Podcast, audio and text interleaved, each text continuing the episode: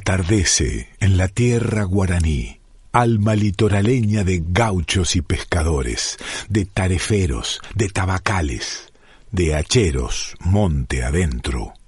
Silba bajito un viejo guitarrero en la inmensidad de la luna, en su tranco gateado por el pastizal. Va lento, va lejos, van hacia la noche espesa de las ánimas, allí donde brota la originaria semilla que reverdece en las leyendas. El naranjal floreciente se esperanza por sus frutos, y un bicherío que se alborota en las madrugadas de los febreros. Un machete, una canoa y los ojos de un cachapé brillantes como un tajamar. El yaguá se despereza, un gallo que abre las alas de su acordeona, y la matrona va poniendo al fuego una pava cantora.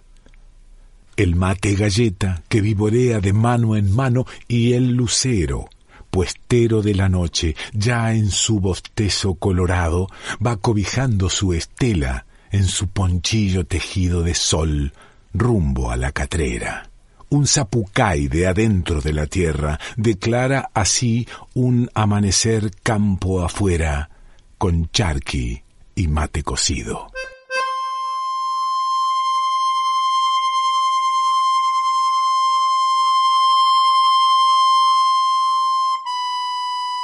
Zapucay, chamamé y leyendas del litoral.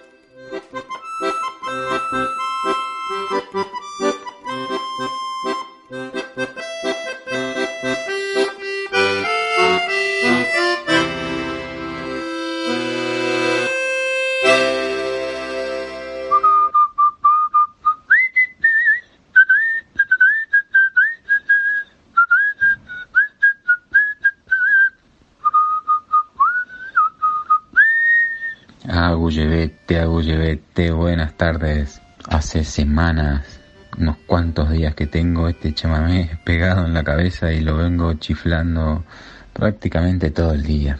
A veces suceden esas cosas, ¿no? Em, día nublado, casi 20 grados aquí, allí en la ciudad de Mercedes, Corrientes, donde todos los 8 de enero millones verdaderamente millones de personas viajan para visitar el santuario del gauchito Gil, para cumplir promesas, para agradecer por la fe misma. Y es así que hoy entonces le contaré la historia, la leyenda de el gauchito Gil. Como quien sale pa'l norte, tira al oeste y se va, a poco más de una legua de Mercedes ahí está. Parece una llamarada quemando en espiniller. Las velas prenden abajo las banderas al flamear. Dicen que un 8 de enero después de un San Baltasar, me lo decía María, la partida policial lo sorprendió y lo detuvo cuando se puso a siestear. Aunque estaba acompañado, nada pudo y se entregó. Mataron a trabuscazos a los otros que eran dos y a él, a él pues tenía sentencia por gauchillo desertor. Lo colgaron de los pies y un indio lo degolló. Cuentan que siendo famoso con su gran temeridad, con un pache en la mirada y otro en la mano, capaz de paralizar a toda la partida policial. Lo grande de Antonio Gil fue que no quiso pelear, si hasta le dio su cuchillo para hacerse degollar. Eso sí, eso sí dejó bien claro su inocencia federal. Si robó, le robó al rico por justicia popular. La inocencia de los pobres se llama necesidad.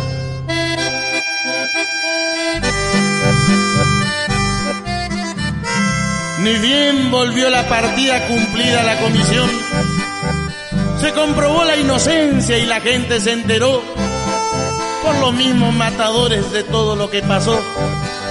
Y de la cruz de Pinillo que allí clavada quedó, la cruz que tanto jaleo vino a suscitar después, cuando el dueño del lugar barrió con todo, allí fue que se quedó medio loco y le empezó a suceder una collera de cosas que son, que son para no creer.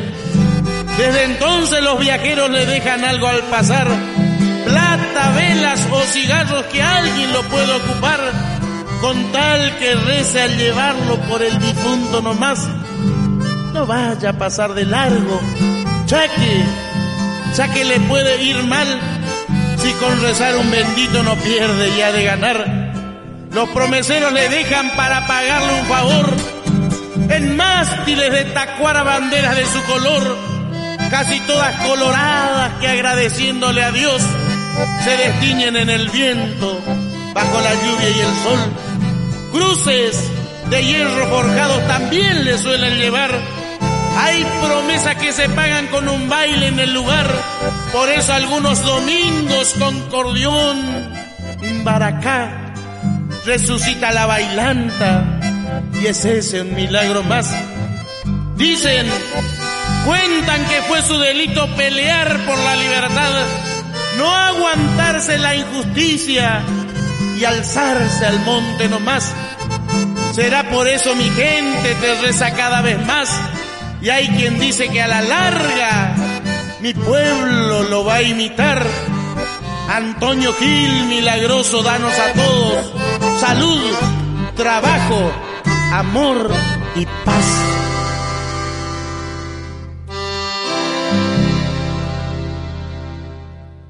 Pero entonces, ¿quién fue Antonio Mamerto Gil Núñez?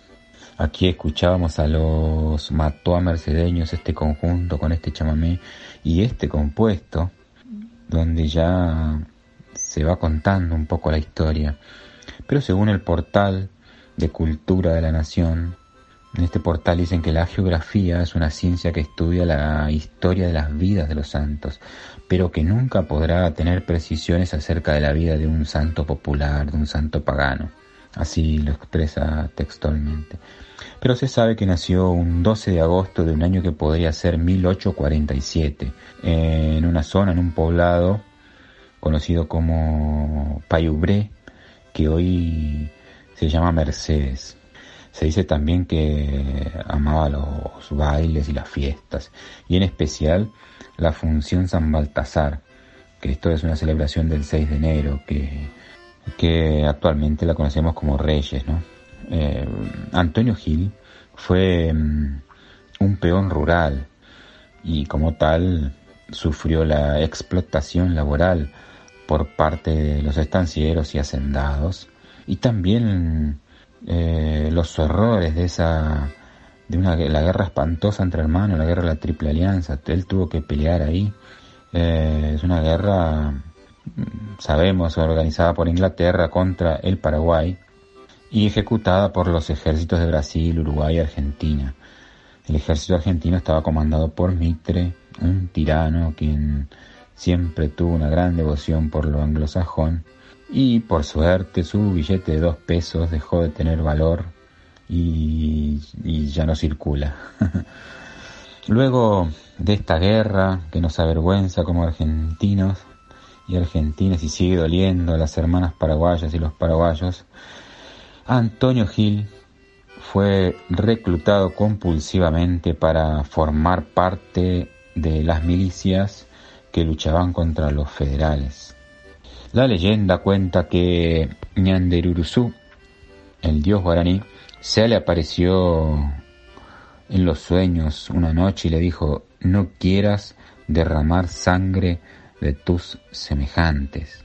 Antonio Gil no lo dudó y desertó del ejército. Esa rebeldía se la catalogaba como un deshonor y era un, constituía un delito, desde luego. Y entonces Antonio Gil tuvo que entrar en la clandestinidad. Le siguieron a estas otras desobediencias muy intolerables para el poder de turno, para, para la policía, para el ejército. Y así se fue ganando el amor y la complicidad de la peonada correntina, que lo empezó a reconocer como un justiciero, como un héroe que protegía a los humildes, quien robaba a los ricos para darle a los pobres, se sabe que, que robaba reses y ovejas y las repartía ahí en los poblados, que también vengaba a los humillados y al parecer ya estaba curando, ¿no? sanaba a los enfermos, parece que tenía este don. Lo cierto es que lo perseguían comisiones de policías muy numerosas, y, pero no había manera de hallarlo. Y es así que una tarde lo encuentran durmiendo una siesta en un descampado. Esto fue luego de una noche de juerga en el marco de la fiesta justamente de San Baltasar. Él estaba ahí con dos amigos, quienes fueron abatidos al instante, pero al gauchito Gil parece que no le entraron las balas. Hay testimonios de esto, ¿no? Entonces llevaba un amuleto de San la Muerte en su pecho y algunos disparos impactaron en el cuerpo de Antonio Gil, pero sobre este medallón que colgaba de su cuello. Quedaron todos impresionados por este suceso, ¿no? Lo cierto es que hay múltiples variaciones, porque son relatos orales que van contando que aquel 8 de enero de 1874 y para otros es 1878, hubo una decisión de trasladarlo a la ciudad de Goya, donde sería juzgado por todos estos delitos, supuestos delitos que había cometido, pero en el camino, a 8 kilómetros de Mercedes, llegan algunos comentarios que estaba sucediendo algo entre la peonada. Y ahí hubo que hacer un cambio de planes en la comitiva policial, temiendo que se produjera un enfrentamiento con otros gauchos que vendrían, teóricamente, en rescate de Antonio Gil. Es así que deciden ajusticiarlo ahí mismo, ¿no? deciden colgarlo a un árbol sujetado de sus pies. Bueno, lo iban a ejecutar ahí mismo, pero ninguno de los presentes, ninguno de los soldados, que también eran de origen humilde, que lo conocían y lo respetaban, Antonio Gil por sus andanzas, se negaron, es decir, ninguno quiso hacerlo. Finalmente, el coronel Velázquez, dicen que también contra su voluntad y siguiendo órdenes de un superior, lo degolló. Y con el cuchillo del propio Gil, eh, Antonio Gil le dijo, use mi facón, comisario. También dicen que su sangre cayó como una catarata, se derramó sobre la tierra y que la tierra lo absorbió como si fuera en un sorbo, como si lo bebiera de un, de un trago. Pero antes de morir, el gaucho le dijo a su verdugo, con la sangre de un inocente, se curará a otro inocente. El coronel, luego de entregar a las autoridades la cabeza de Antonio Gil, regresó a su casa y al llegar encontró a su hijito muy grave, moribundo. En la desesperación se le vinieron esas palabras de Antonio Gil en su último sorbo de vida. Y cabalgó al galope a toda velocidad hasta la zona donde habían donde lo habían ejecutado y donde ya estaba habían armado una tumba y le habían puesto una cruz de Ñandubay dice acá el texto. Entonces este este comisario juntó los restos de tierra húmeda por la sangre derramada y volvió a su casa y untó a su hijo con ella y allí ocurrió un milagro que su hijo se recuperó. Y en este instante nace el mito y su verdugo, curiosamente, se convirtió en su primer devoto.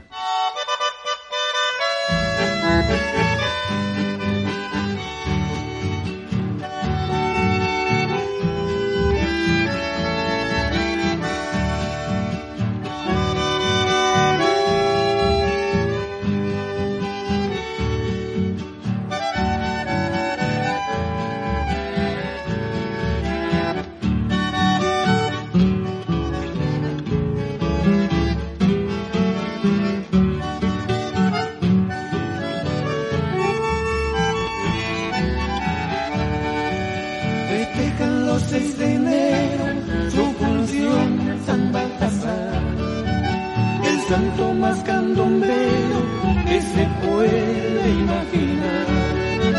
Por ser día del santito, la función de los cambar. Y armaron el bailecito los del barrio Cambacua, Cambacua Peime, Cambacua Peayú.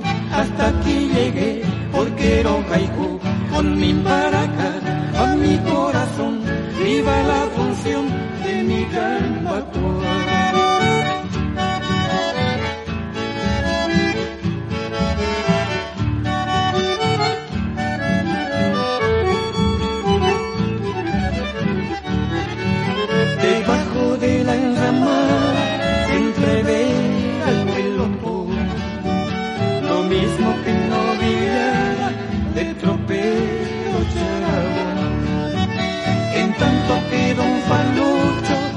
la del Chipamboca, y arriba un timbo y cucho, mientras bailan las cambas, cambacuapeime, cambacuapeayu, hasta aquí llegué, porque era un haiku, con mi maraca, con mi corazón, viva la función de mi cambacuapeayu.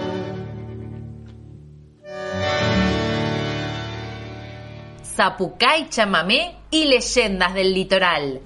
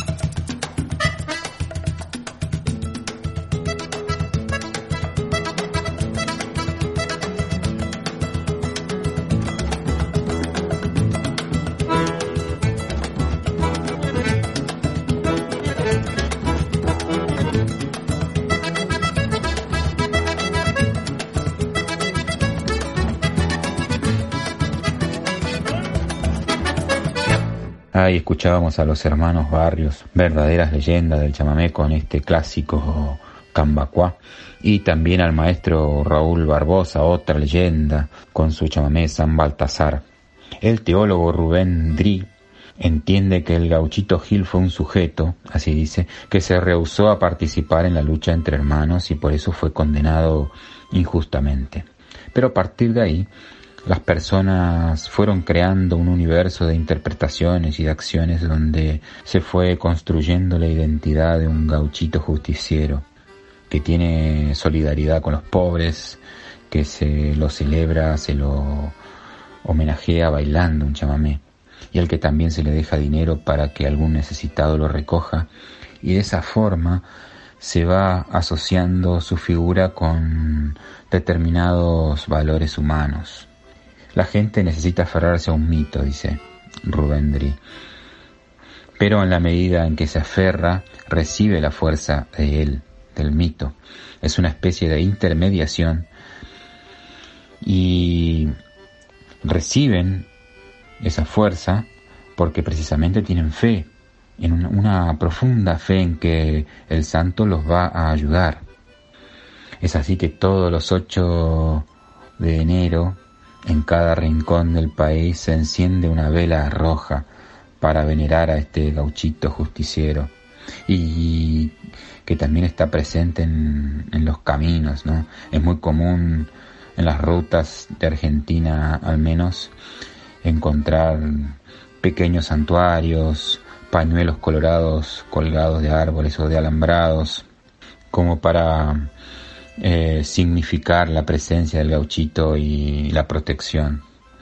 Es así que vamos dando vuelta entonces esta página de leyendas y los voy invitando a escuchar estos dos últimos chamamés de esta tarde nublada aquí allí en Mercedes Corrientes por el dúo Rudy y Nini Flores Corrientes Norte y para el final, Marcia Müller con su chamamé que se llama Tanguito de aquellos tiempos, de su disco Tanguito Montielero.